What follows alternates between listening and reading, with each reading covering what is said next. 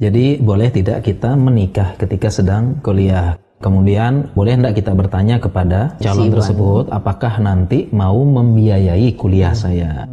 Jawabannya boleh ditanyakan seperti ini. Kenapa? Karena memang selama perempuan atau akhwat ini belum menikah, tanggung jawabnya kepada orang tuanya. Orang tuanya kalau dia memang kuliah, ya orang tuanya yang wajib membiayai. Tetapi ketika sudah menikah, yang memberi makan istrinya dan memberi segala macam nafkah ini nafkah itu adalah suaminya.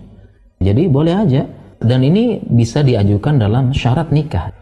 Kamu boleh menikah dengan anak saya, syaratnya dia harus menyelesaikan kuliah. Dan mau tidak mau setelah menikah, hukum asal yang membiayai kuliahnya suaminya. Jadi nggak apa-apa dikomunikasikan baik-baik dan ini tanggung jawabnya seorang laki-laki sudah mengambil anak gadis orang. Jangankan biaya kuliah, biaya makannya dia yang tanggung. Orang tuanya enggak. Jadi boleh aja tanya saja ke orang tua ini, "Akhwan, mohon maaf ya, orang tua saya tetap menginginkan saya kuliah dilanjutkan." Bahkan orang tuanya bisa membuat syarat nikah, syarat nikah yang harus dipenuhi. Dan bahkan syarat yang paling harus ditunaikan adalah apa yang telah kalian halalkan.